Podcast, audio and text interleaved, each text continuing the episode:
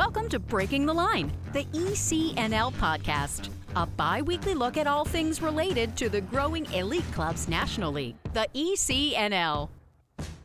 For more information on the ECNL, visit us at www.theecnl.com.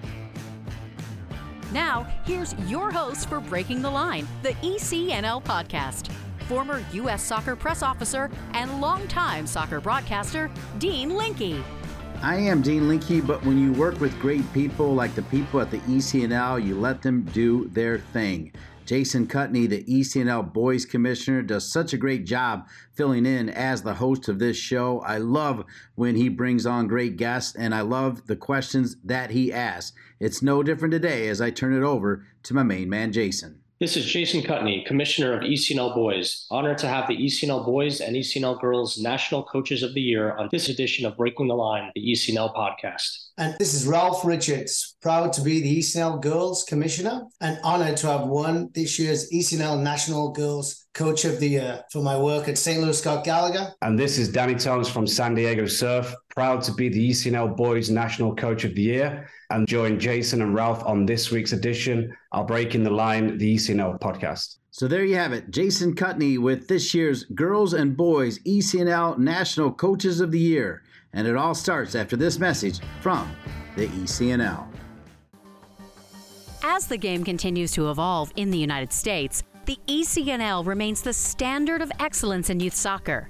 The Elite Clubs National League has grown to include over 200 clubs and nearly 50,000 players across the country, with a robust competition platform for teams, educational resources for coaches and clubs, and unparalleled identification and development opportunities for players.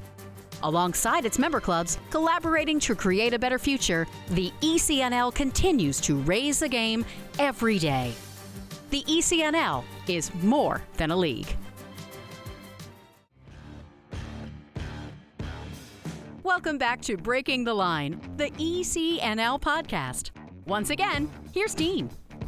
Thank you, Dean. Yes, this is Jason Kutney, ECNL Boys Commissioner. Very excited for today's show. I'm really honored to be joined here by two coaches this year that I've gotten to know, one a little bit more closely than the other, which I'll explain in a second, but two coaches that certainly had breakout seasons, left their mark on the ECNL in a very major way, one of which on the boys' side was part of three national championship teams this year for the ECNL, which I'm not sure that has ever happened before that I can speak of, that's for sure. And on the other side, winning back to back national championships, which again puts these guys in categories that I will never be in, I don't think, unless the, the pre ECNL has a national championship this year and I might have a chance. But Danny Tonks, ECNL Boys National Coach of the Year from San Diego Surf, and Ralph Richards, ECNL Girls National Coach of the Year, who is at St. Louis Scott Gallagher. Danny, Ralph, welcome to the show. Thank you.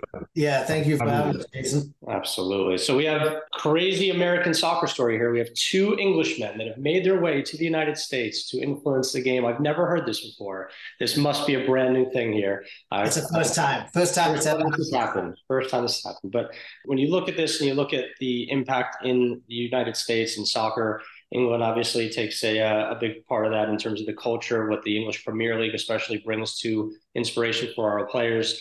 You guys are coming from England, you're coming to the United States, you're bringing a mentality, a mindset, a culture with you.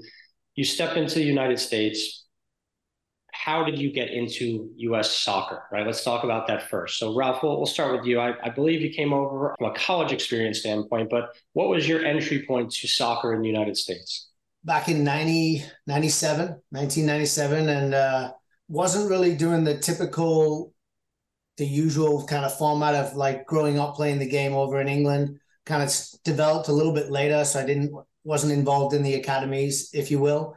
And so then I started playing in the semi-professionals with the men's at 16s. Danny probably can remember some of this old, old time kind of soccer and then it was at that point that, you know, I realized that university was probably the best path for me moving forward. So as we were just chatting there, I was thinking about going to Leeds University. And then someone reached out to me from the United States at the University of Indianapolis. And then basically just said, hey, if you would be interested, we've got a few guys that are over here already from the UK you want to come over? And my buddy was down the road and he was he was already set to go. So I quickly did the the ACTs and all gets all get all that stuff done, which that was a, a brand new experience to me. Absolutely. Passed it. And next thing you know, I'm uh, I'm flying over and taking the bus down to uh, from Middlesbrough to London and then flying over, and that was it. The rest is history. You ended up almost going to Leeds. That that will pivot here to Danny. So Danny, you, you ended up going to Leeds, right? And after that, you found an entryway into the United States. So talk us through that piece for you. Yeah, I mean, I was actually I was at Leeds Met. I've got to say that two universities there, so uh, I've got to say Leeds Met on that. But I was at Leeds Met, and um, I'd just been playing with Mansfield Town, and um, bit of coaching there, bit of coaching at Barnsley Football Club as well. Started getting into coaching, enjoying the university as well with kind of adult way a little bit, just a bit of everything really. Um, and long story short, I, I came out to America with somebody offering me a chance to come out we built a connection. Me and another uh, another coach called Adam Lamb, who's actually a director at the uh, ECNL club in in Kansas City. We were, you know, really really working hard together, and and we worked to uh, Michigan. Went to Michigan, worked there for a Midwest Soccer Academy. Brought a bunch of coaches coming out from UK and and Holland, so I had a lot of experience there we worked with a club and, and really just built it from the ground up. Um, a small club in, in Michigan, together we worked on it, worked hard, and and just tried to, you know, really improve standards and professionalism that we'd kind of learned from the academy, you know, system back home and and everything else. So we were there, and, and then since then we've kind of gone on to we, we get to a point where we had to kind of maybe move into a different direction to progress and then that was kind of what brought me over to to san diego which i've been here for the last nine years so been pretty good switch from michigan all the way through to san diego keep it with you for a second, Danny. You come over, you kind of land in the middle of the country here in the United States. So, you know, a lot, a lot of times people show up on the East Coast or the West Coast. You you happen to fall right into the middle of this place, similar to Ralph in some ways. There, what were your first takeaways? I mean, when you you know you're building a club from scratch after some time with Midwest, but when you started that process, were you in shock? Were you you know did you feel like there was no no bright light at the end of this tunnel at any point, or did you feel like the the pieces were there? You just needed to really roll up the sleeves and get after it. Yeah, I think so. I think that you know was more the the ethos with it. Really, was just we were younger, we were you know energetic, we were just very passionate to be you know driven to make it work, right? And we were working with people in communities, smaller communities. We had to kind of just build a kind of a homegrown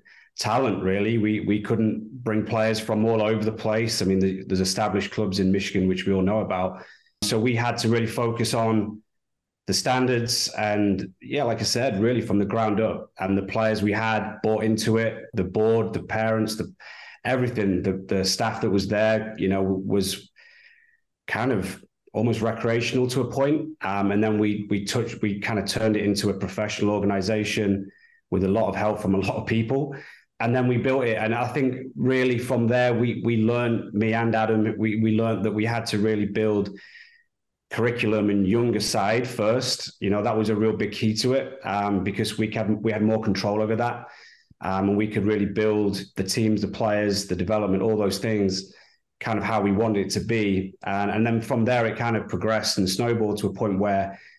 Like I said, we had to probably after a few years of doing that, everyone was professional uh, we kind of had to move off because we we kind of took it really probably as far as we could, being honest.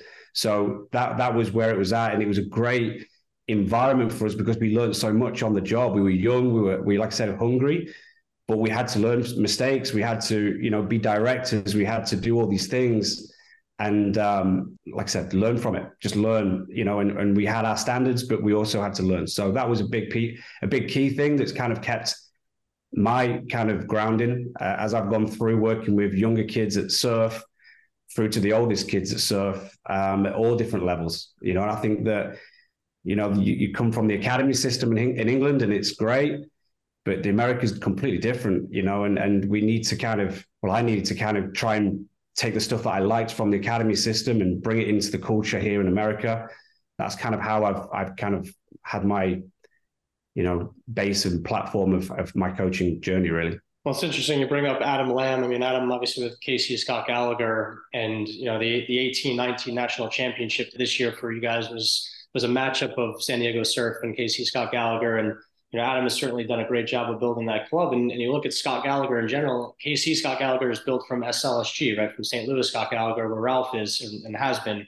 Ralph, we'll turn to you. I mean, you, you went to University of Indianapolis, right? You come out of that you I think you joined you, you initially started to become a personal trainer, right? And then that is like, correct. First, yes. First job, you know, Body by Ralph coming out of college. What led to the soccer piece in, in the youth game? And always interested to ask this: Did you start on the girls' side initially, or, or were you on the men's side, boys' side? So I'll quickly answer that, and then I'll get back to it. But I did start on the boys' side. Terrible experience. Get there in a minute. Mm-hmm. Personal trainer coming out of college. I think as we, you know, from overseas, there's not a lot you can do to earn some extra money as a student, right? You have to work either on campus or you can do some like clinics and things like that. So I got into a little bit of doing some clinics, enjoyed the coaching aspect. At some point, someone reached out and said, Hey, you need to get a hold of, you need to reach out to Russell G. He works with Carmel United on the girl side.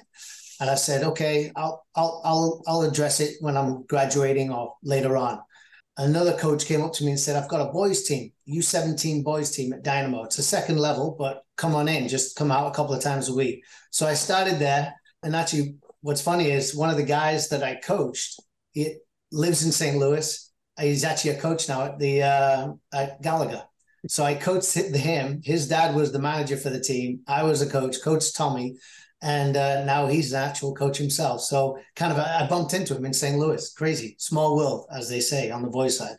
But that was basically a one year kind of stopgap as I was then going back into the fall coaching. And then at the end of the fall, as I was graduating, that's when someone said, Hey, why don't you reach out to Russell now and get it on the girls side? So that's where I started my uh, coaching career. It was a U14 girls team after the U17 boys experience uh, the year before. So, you know, and it just took off. It took off from there. You know, Russell was a, a great guy, a mentor uh, for me, no question about it. He taught me a lot of things. When you come into coaching, you're not quite sure which way to go and how to do it. And again, you learn from your mistakes, as Danny was saying there. You just kind of coach and make a mistake and you kind of adapt just like a player does. And I think uh, he was great to have on the sideline with me. He helped me along the way. And I met a, a lot of great guys there in Indianapolis uh, coaching with uh, Russell G. So uh, it was a good start and the, the club was in a good place. And the girls side really just kind of took off and over at Carmel United now it's known as Indiana Fire, and it's still obviously now it's in the ECNL as well. So a lot of the coaches are still there. Russell went down into the challenge in different places, and now he's back here in Indianapolis as well. So I get to see my mentor every now and then when we're out and about. So when you first started out, you had a year at, at SLU as well, correct? In the college game. Yeah, so I was with Carmel United for eight to ten years now, and then that's when Scott McDaniel, who's the girls director at Gallagher, and Steve Pecher. I bumped into them at a tournament and I was kind of considering a new path, coaching path, and going into the collegiate game. And so at that point, Kat Mertz was the new head coach there. Katie Shields, who's the current coach, she was the assistant, and they were looking to hire a second assistant, kind of a part time role. So it was going to be perfect for me if I wanted to go to St. Louis Scott Gallagher. I could go and do both together at the same time. So they worked it out tremendously uh, well. I ended up going, and uh, I did. I, I, did a year there. It was it was fun. I enjoyed it. I enjoyed the the college coaching lifestyle, if you will. But even though I was getting up at say five o'clock, coaching in the morning, doing all of that, the traveling on the weekend, I loved my sessions with the youth kids. You know, I loved it. Six o'clock at night, seven o'clock, eight o'clock at night, going and training with the U14s, and I could only do the younger age groups then because of the 50 mile rule in the uh, the college system so yeah, I was training and and basically that's it, it was a one year deal for me just because of that. I knew where my passion was. I knew what I wanted to do, and I wanted to to stay with uh, Scotty and Petch and help the girls program at Gallagher uh, go in the direction that it is today. All right, well, good opening segment here with our 2023 ECNL Coaches of the Year, Ralph Richards and Danny Tonks. We'll be right back after a word from our partners. Nike is a proud sponsor of ECNL Girls. Nothing can stop what we can do together to bring positive change to our communities. You can't stop sport because hashtag you can't stop our voices. Follow Nike on Instagram, Facebook, and Twitter. Soccer.com is proud to partner with the ECNL to support the continued development of soccer in the U.S. at the highest levels. We've been delivering quality soccer equipment and apparel to players, fans, and coaches since 1984. Living and breathing the beautiful game ourselves, our goal at soccer.com is to inspire you to play better, cheer louder, and have more fun. Visit soccer.com today to check out our unmatched selection of gear, expert advice, and stories of greatness at every level of the game. And we are back with Breaking the Line, the ECNL podcast. This is Jason Kutney, the ECNL Boys Commissioner. Again, here with Danny Tonks and Ralph Richards, the 2023 ECNL Coaches of the Year. Before the break, we were talking a little bit about what brought these two gentlemen to the United States, how they got involved in soccer. Now let's kind of dive in a little bit more to this year, right? It was Obviously, a special year for both of them, as we said in the uh, the beginning here. Danny, I'm going to start with you. Three national championships for surf this year the overall club champions on the boys' side. This happened to be your first year where you came to ECNL boys from the ECNL girls, which is interesting, and I want you to touch on that. Is there a direct correlation here between you coming to the boys' side and then all of a sudden the three national championship trophies are hoisted? It's got to be something to do with it. What did tell us about? It? I've got to stay humble on this one. No, the, the guys who, who've been around for the last few years have have built a really good program. The current staff has been quite consistent with the, the head coaches we have. Josh Henderson, who's our who's our director, he's he's kind of been his thing when he first came to surf, which has been what seven years ago. He he kind of was obviously coming from the boys' side and really made an emphasis with with building that. So there's been layers, right? There's been layers that have kind of been added to it throughout the years, and they've had good years and maybe not so good years, kind of as we all do. But me coming in, it was great because it's a it was kind of a new challenge and I felt like I could bring a lot of the stuff that I kind of had worked with the girls. Obviously, the surf's been a great girls program for years and years, and I think there's a lot in the girls game that that is valued that you can take into the boys game. Of course, um, I think that the culture and the learning habits and, and things like that from the girls' side is is very highly valued as a coach. And I think that on the boys' side, trying to take some of those things over because I think sometimes with the boys, they want to play, they want to play, they want to play. And I think trying to get that balance of, you know, letting them, them have their moments to be free and play with with teaching and learning and then kind of encompassing that with the kind of culture uh, that you again the values that we took from the, the girls side has been great and also with that i would say just the game model itself that we had on the girls side you know some of the layers that we've had from the girls side that works with the girls some of that i interpreted to kind of bring onto the boys with the with the group i had with the 19s that was great. I think that that gave me kind of a new push that's something they maybe not have had for a while just having a new voice and new kind of ideas. Like again from my history as a coach i feel like trying to build a culture within the staff is really important.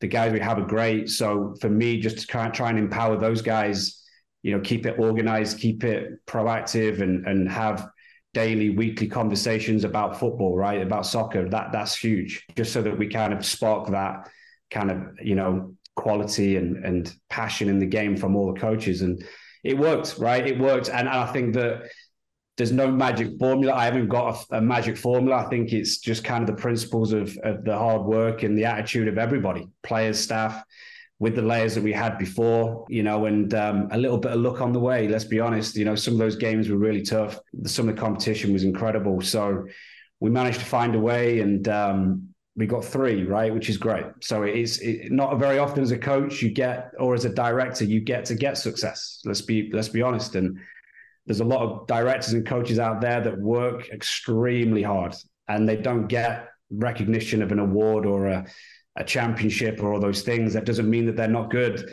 You know, it just means that you know they they haven't had their moment. So we had that moment this year, and hopefully now we can progress it. That that's the big thing for us now. We we don't want to stand still and admire it. We want to progress, and and a lot of work already this season has been trying to re kind of re go again and re-energize and re get some newer ideas and get some newer cultural things in the in the program so that we we want to build on it. We don't want it to just be a you know one year three and done. Like we want to we want to make it as, as good as we can so it can be sustainable for, for a long time. It's always we, we, a lot of times in the coaching world we talk about well-rounded players, you know, and, and I think at the at the pro level you see obviously much less of this than you do at the youth levels. And I'm coaching, as Ralph knows, on the on the very young ages now with the pre-ECNLs with my daughters, and it's interesting. This past weekend we were playing games, and my group was in firm control of the game in the first half.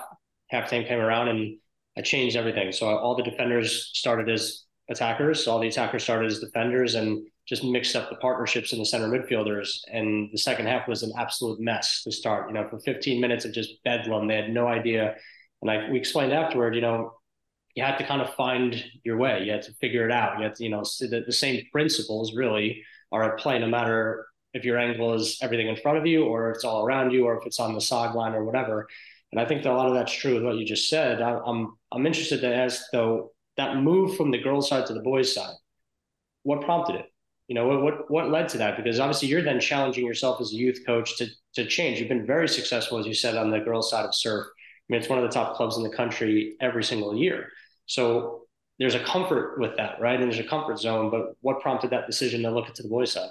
I'm lucky enough that I've I've held quite a few roles in in surf, and and I know that being nine years pretty much at, at, one club is not normal, right? I think there's a lot of coaches that you know kind of are in a three four year cycle, and then they kind of look for a new challenge, right? So I, have had that experience in history at surf. I, have I've had different roles, be it the youngers. I started with a U seven boys B and C team, coming from being a director of a club to then coaching a U7 boys C team straight off the jump, and it was it was tough. So I had to kind of, you know, like I said, learn all those kind of ways to, you know, be a better kind of coach, but as also as a director. And I think the club saw that. Uh, I was a the director of kind of working with another uh, coach with Craig Barkley and Andy Brookfield with the with the Zone One. Uh, which is our younger program. So we kind of ran that, and then we I kind of moved it into the older side with the ECRL and, and things like that. And I actually had a little bit of a stint with ECNL Girls director as well a few years ago when we had a we had a group that went to the final back in I think it's 2018. So we we we had a I've had a, a, lot of experiences. What I'm trying to say of trying to be a good coach and director and trying to have that responsibility. And I think that Josh, our director, saw that and and kind of gave me the you know the opportunity. He was like, look, you know, this makes sense, right? We've got this, this, and this in place. I, would like you to come in and, and kind of use that that kind of organization and everything else to to really do it. And I was like a little bit, mm, okay, I don't know, right? Because when you make a jump in a, in your career, it's it's always it's always daunting, right? Like you you you kind of have to weigh it up. So I, I did. I weighed it up and and and took it and just obviously embraced it and and tried to be as best I could and it's worked out well, right? Like we've had a lot of good success, and the players, man, the, the players have been amazing. The boys have been great, you know, and I've had a lot of experience working with boys before. And I didn't, as a coach, really want to kind of pigeonhole myself into just one or the other. So it was good for me just to kind of have that fresh outlook and and take well, like I said, what I learned from the girls' side onto the boys, and and and then try and evolve even more now with the boys. So that's kind of how it was. It was a good opportunity, took it, and it worked. Right, it's just worked so far, and now I've just got to kind of now the hard work starts again. Got to go again. So well, speaking of doing it again, seemed like a seemed like a good decision though, Danny. yeah, I mean, yeah, I like to say that. I think I think like I said, there's a lot of coaches that work really hard and directors that work really hard, and you win one, and you kind of like to think that it's kind of maybe an award for kind of the hard work you've done throughout the whole of the time. Maybe it's a bit of luck as well, but it worked. It something clicked, and um, I'm super appreciative of of everything. Now again, now we go again. That's that's all it has to be. Stay humble, go again, and um, I'm looking forward to that. Perfect segue for Ralph. So Ralph has gone again for, for all the listeners, obviously, I think you know Ralph is the commissioner on the girls' side. He joined us last year at the end of the end of last season. He was up for coach of the year on the girls' side last year. The ECNL was like, nah, we can't, we can't possibly give it to Ralph. He just joined as ECNL commissioner. And of course, he goes out and wins it again to make it even more difficult for everybody. But you know, Ralph certainly deserved wins back to back national championships. I guess the question is for you, Ralph, like when you win one, as you did last year, there's a certain, and I don't want to say comfort level, but there's a certain point you reach where like, we did it. We did it. It's done. You know, like we've, we've got it. It's, we've, we've notched that one. We've done it. It's, we're, we're good to go. That first training session back the next year, you're still riding that high. At what point in the season did you start to look at this thing and say, like, we got to dig a little bit deeper this year to, to pull this off again? Because you know everyone's gunning for you. That's that's an obvious. You become the New York Yankees straight away, which as a Yankee fan it's tough to say this season because of the season we're having. But you become that team that everyone wants to beat, that circles on the calendar. At what point in the season did that switch where you're like, we got a chance, but we got to do a few more things? I mean, I don't know. It, for one, it didn't sink in for a long, long time. And I think a lot of that was taking on the new role as the girls commissioner, you know, the, the hours and we're, we're doing a lot of things like that. And then back on the field, at the, you know, coaching the girls. At the same time, these girls were getting ready to do their visits. So for the first two months, I never had every single one of the players in a training session for the first two months. Either they were injured or they were just, everyone was out doing visits and trying to get themselves ready for that college in that class of uh, 24 back then. So during that time, I was like, man, we, we're going to be struggling just to get to the Champions League. But we kept playing games and they they kept winning and they just kept, you know, moving along to keeping the train moving forward, so to speak. But the girls were kind of struggling with it. They were really emotionally struggling with it. And, you know, Danny touched on a little bit with culture and girls. And one of the areas that they were struggling with was dealing with that pressure because that the bullseye on your back, to your point, Jason. I remember specifically, we were out at Creve Coeur training session. I've got my other two teams, and we were doing kind of three teams together, and one team was down there with Scotty working on some other aspects of the game. And they just were a little bit quiet. And Scotty actually pulled them in. He said, What's going on? And then the girls just started venting. And next thing you know, they're just going off and off and off. I wasn't in the conversation. And we had another conversation later. And it was just school, with now seniors, some of them are juniors. There's a lot of things like that that they're going through, the pressures of the commitment. Players that, that were younger going, well, are these guys going to work for us this season just as much as we did for them? So they all just got it off the chest. And it was a turning moment. And so we went into the ballroom at the Worldwide Soccer Bar and we sat there and we had a really, really good conversation with them. And we just all let it out. As a coach, we let it out just as you know, this is what we're seeing, this is what we're thinking. Why don't you take the floor and you say what's on your mind? And it was really, really eye opening. And we've done a lot of that because we have, as a program, we've we invested into what drives winning. And so we talked a lot about openness and culture and things along that, and working on being good people. So we were able to have these really honest conversations with one another. So I think then we were getting ready to go into our showcase season now. We're going into November. We've played the majority of the games. We still we were undefeated again coming out, so we hadn't dropped a point. And we go in there and we're playing all the, the, the big the big teams that you want to play in the showcases. And the showcases were fine. And the girls that were committed, they were working so, so hard in the games and really competing. So the younger ones were like, all right, this is this is real. And I could sense that there was now a change in their attitudes and how they were working in training because they really wanted to do something special again. The reality is, for girls that play the club soccer in the fall, you lose them for three months. You lose them for three months. So you don't know what they're going to come back like, not from lack of playing, but it's more are they exhausted? Are they injured? Do they have the right mindset to to do it again? To your point, Danny, to do it again, to go again. I was not sure. I went into the postseason with that team thinking we might be lucky to get out of our group play. We had three or four different injuries that would knock the team, like those players were not playing. They did they did not participate one minute. A couple of girls were carrying some significant injuries where they could only play a bit and they were fighting through it. Like one girl's playing on a, a labrum tear in her hip. I mean, she's playing through a labrum tear in her hip just to try to help her team. Another girl was out with a knee injury. Another girl was recovering from a knee injury, an ACL, which happened last summer. So going into it, I had no idea what we were going to, how it was going to go. We even brought a couple of different players up. We moved them up in the window. And so they came in, they left their team and they came over to into the Navy.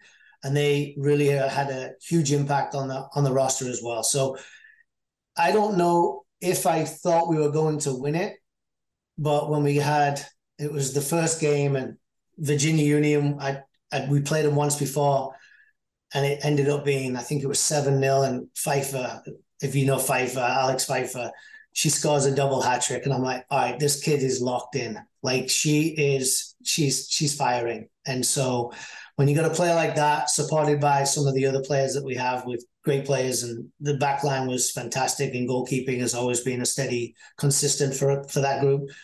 Then you started to think, okay, now we can get to the next round, and then you know we go from there. Really, an unbelievable year. I was, you know, on the, on the boys' side, able to watch firsthand surf kind of move through and, and win three. Ralph, kind of lived the the girls' side through your journey just because we are in communication with each other every minute of every single day now because of our, our jobs. But a, a special year nonetheless for all for both of you guys, and you know it's a good way to end our second segment here, breaking the line, the ECNL podcast. When we return for the last segment, we'll dive a little bit deeper into just what helps these guys move through their journeys, through their coaching careers, through the leadership side of what they do in the game, and we'll be right back after this break.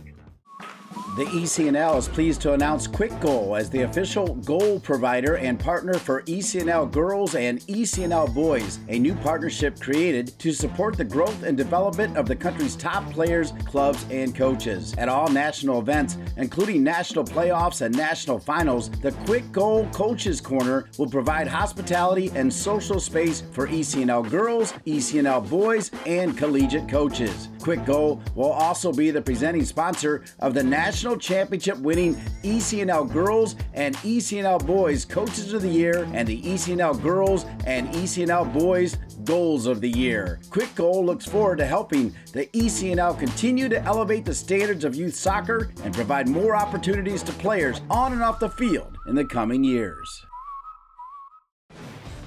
From athletes just starting to turn heads to some of the best athletes to ever play their games, Gatorade shows that they are the proven fuel of the best. For the athletes who give everything, nothing beats Gatorade, the studied, tested, and proven fuel of the ECNL. And we are back with the final segment here of Breaking the Line, the ECNL podcast. I am here with Ralph Richards, the ECNL Girls Coach of the Year, and Danny Tonks, the ECNL Boys Coach of the Year. Talk through the first two segments just about what got them to the United States and, and then about this past year we'll dive a little bit now into just kind of what kind of fuels these guys. You know, it, it's every coach has a different thing, every athlete has a different thing, every parent has a different thing in many ways. But when you look at this from a coaching perspective, interested just we do a lot as soccer coaches, right? And all the, a lot of listeners are soccer coaches uh, for this podcast. There's a lot of time spent away from the field that you just, I don't think it can ever be quantified or appreciated to the amount of stress and strain that it takes to lead a team, right? Because you're leading a bunch of individual lives that are all heading in different directions in some way, shape, or form. And you're trying to galvanize them around a, a certain idea or methodology or playing style or whatever, right? A, a, vision of yours that you're sharing with others. When you look back at this past year, well, Danny, we'll start with you. 50 years from now, God willing, we're still alive. Ralph won't be. He's, he's way too old. We know that. But 50 years from now, you think back on this, what's one thing you remember about this year? Loaded question that. Probably the overall togetherness of everyone, right? And at the right time. I think the groups, the players with exceptional leadership, let me add, is is with the 19s that I had were, were incredible. The togetherness that they showed, they they all had a motivation that was, you know, that was we loved. We we fed off it as coaches. That was incredible. The togetherness of the of the program, you know, like I said, with the the staff that we have, the players, like I said, they work hard, man. They they they work, you know, three, four, five days a week of, of, of training. We ask them to do a lot, be it with the ball or performance training or whatever it is. And, you know, just the togetherness of it all when it clicks is the part that you remember i feel right i think that when you score those last minute goals or you win a championship and you know and i say this to coaches a lot is enjoy that, enjoy it. You work hard, enjoy it, enjoy those moments. So the big kind of turn for me was just the togetherness of it all and uh, being with the coaches, being with the assistant coaches, being with the players at all different age groups. We, it was it was great because we had actually had the youngest, the middle, and the oldest. So we had a real good representation of all the age groups. So that was fun to see that. You know how how the how the youngest age group came together, and then how the middle, and then obviously how the oldest. Completely different mindsets, you know, in in a sense, different methodology and and game model really for a lot of them and, and the depth of it. But there was one key thing was the togetherness, and um, they they stuck in there. We had close games where they had to just be together, and it worked, and and they managed to find a way to win those games. And um, so that's probably the biggest takeaway for me is is just remembering that togetherness of everybody. What do you think, Ralph? I mean, there's no question that togetherness in a group is is obviously key right? And if you have that good culture, and I think I highlighted for in the last segment was the one point would have been that meeting, that meeting at soccer park with the girls. I think them being able to open up about where they were and how they were feeling allowed them to kind of move forward. I would say the big thing for me as far as why this team was successful this year I would think it was a buy-in by the rest of the club or the program inside or the players inside our program. And I say that because I, I mentioned that we had to move two of our green players into the Navy, move them up because of the injuries. And that was, they'll be there this season. And then at the same time, we had to move going into the finals because of a couple more injuries. We moved in 08 into the 06s. And then we brought up our 09 goalkeeper to sit the bench and travel all the way to Richmond and be the backup to Caroline as the goalkeeper. Luckily, she wasn't needed, but she's a very good goalkeeper.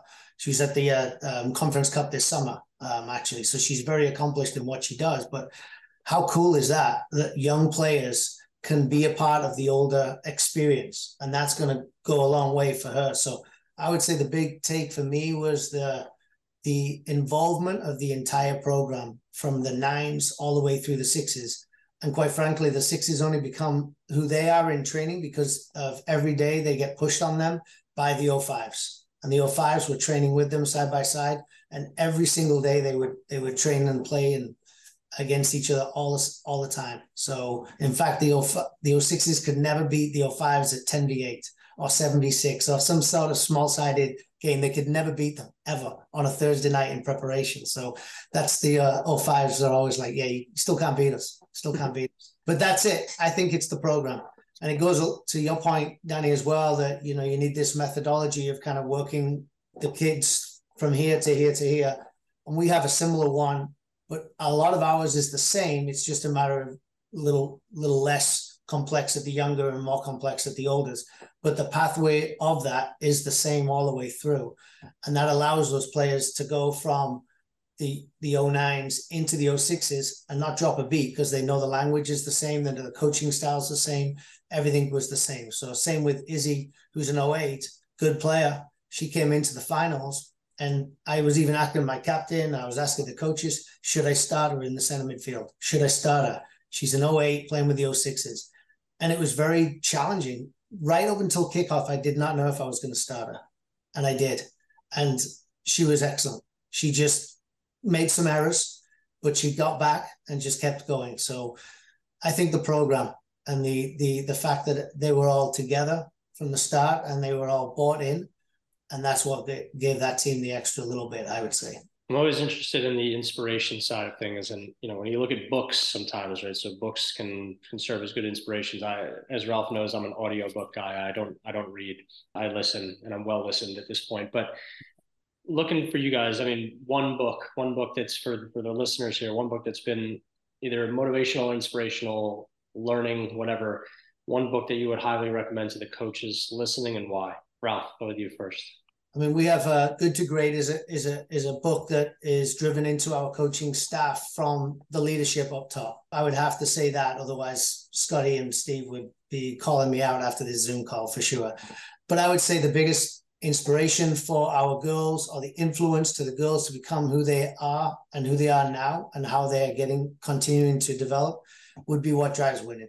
I, I have to say that because when we invested that into our into the program and, and we bought a book for every single girl in the program and we so we invested all of all of that time and energy we would actually on road trips we would incorporate the book into our team bonding activities or team meetings or team dinners or whatever it may be so i would say that would be the most important or influential book for the program Kenny, what about you yeah, I'd, I'd, agree with that actually, but I, I will probably go from a different angle. Then I'll say that, and you'll laugh, but I, will go I'll go Brian Clough's kind of autobiography. Just a you know just the obviously I'm a massive Forest fan, so it's different, and probably everyone's now switched off. But he kind of embodies a lot of you know kind of how my journey has been a little bit in the sense of like taking a team, you know, that's smaller and this, that, and the other, and trying to develop it and make it, you know, as big as you can. And obviously, Forest,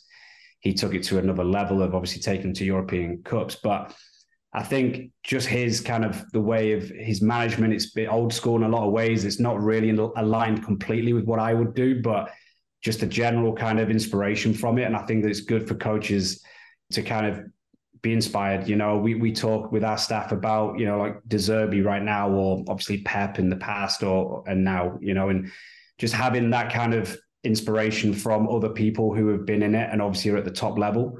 Again, trying to take layers from those things is great, but I think the way as a again as a as a big kind of you know Forest fan and and I kind of took that on as the the Brian Clough way of just kind of building something and that's kind of been a big part of the way that I've kind of coached and directed in the in in the in the US. that's good. Getting perspective from different people. I always felt like in my own life, I've read books mainly or listened to books mainly because of the recommendations of others. I try to listen to people that I feel like I'm generally aligned with and hear what motivates them or, and inspires them. And hopefully, some of those books will be uh, turned over to other people listening and serve as that inspiration for them.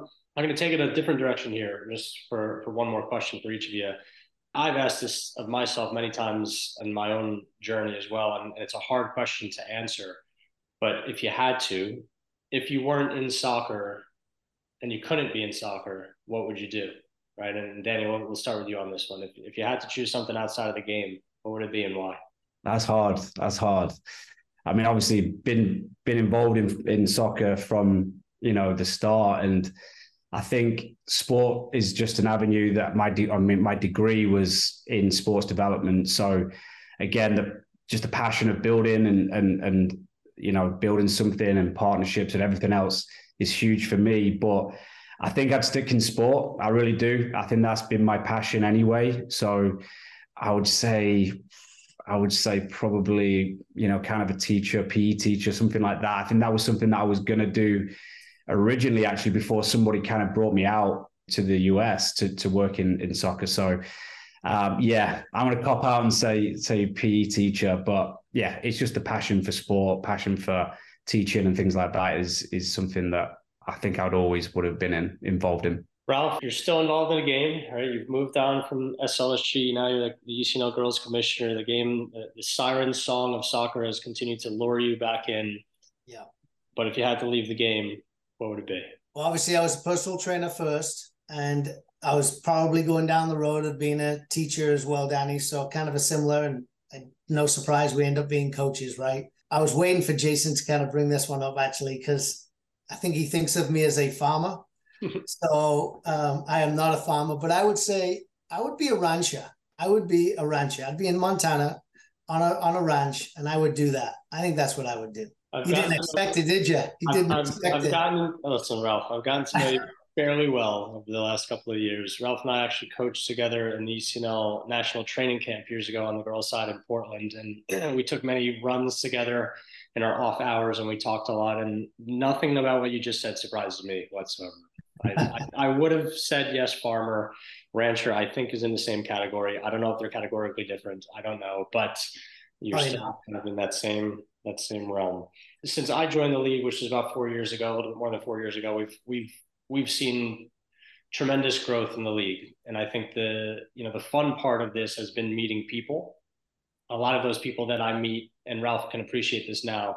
is typically the directors of the club's off the field issues, right? And a lot of time those encounters are you're still in the game, but you don't feel like you're part of the game. And the ability to step back into the game on my end now, which I see through coaching my own daughters, but then on the ECNL side, I see by going to events and, and especially you know the the playoffs and the finals. To me, there's just nothing better than those two events. Like just going out and watching clubs. Danny, the the takeaway for both of you really in 50 years that I'll remember because I'll still be a well primed athlete at that time, Ralph, more so than you. But the, the thing that I take away that was the Gatorade bucket being dumped on you, you both. Now, Ralph, I didn't experience it through you. I saw the, the imagery of it. Danny, I was there for it. I think that, you know, not just saying this because Gatorade is one of our prime sponsors here for the for the league, but those memories, that's the stuff that for me I walk away from, and it was your games, right? Like I, I, you can't see something like that as an athlete and not wants to be under that bucket right and i think that's the the magic of this is that you guys have had the, the opportunity to experience that multiple times now. Danny for you in one season ralph for back-to-back seasons but not many people have that bucket dumped on them right? And, and it's a little thing like that that goes such a long way because that's so much emotion so much time so much energy is everything right? Kind of exploding out and just enjoying the moment. And I think that for me has been the takeaway by getting to know both of you guys through this game, but seeing it on the field. Right. And I think at, at the end of the day, we always have Ralph and I, we talk about this quite a bit with leadership of ECNL. We have to always remind ourselves that we are working in the game and we have to focus on the game because a lot of things that you do, i.e. emails with parents and dealing with problems and coaching and recruitment. And, you know, there's a lot of time that's spent off the field away from the game, but at the end of the day, this is about the game, and what you guys have both accomplished in the game has been staggering. It's you know, it's it takes a lot to do what you both have done. I I wish you both the absolute best. Ralph, you have to deal with me every single day going forward, but Danny, you know, obviously as you go and work toward your repeat of this, hopefully we have you on the show again next year, right? And and that now is your driving force and. I certainly am in awe of, of working with guys that have accomplished something that I've never been able to accomplish. So kudos to you guys on both of those things. And you know, the, the national championships, the coach of the year, that's recognition from a lot of people that are saying the same thing that I'm saying right now. So congrats to you guys. Great season. Thanks for joining us on today's show. I will I will turn this over to our, our main host who does this in a much more professional way than I do every single week. Dean Linke, I thank you very much for you guys joining the show and have the best day. Thanks for having us, Jason. Yeah, thank you, guys. Jason Kutney is so good at leading Breaking the Line, the ECNL podcast. Truly enjoyed his time with Ralph Richards, the ECNL Girls National Coach of the Year, and Danny Tonks, the ECNL Boys National Coach of the Year. Well done to all three of them. I also, want to thank Andrea Wheeler, Christian Lavers, and the rest of the great ECNL staff. And I want to thank you, all of the ECNL members. My name is Dean Linke. We'll see you in two weeks for another edition of Breaking the Line, the ECNL podcast. Thanks for listening to Breaking the Line, the ECNL podcast. For more information on the ECNL, visit us at www.theecnl.com. And if you have a suggestion for the show or a great idea for a guest, please email us at info at theecnl.com. Breaking the Line, the ECNL podcast is an ECNL production. ECNL, more than a league.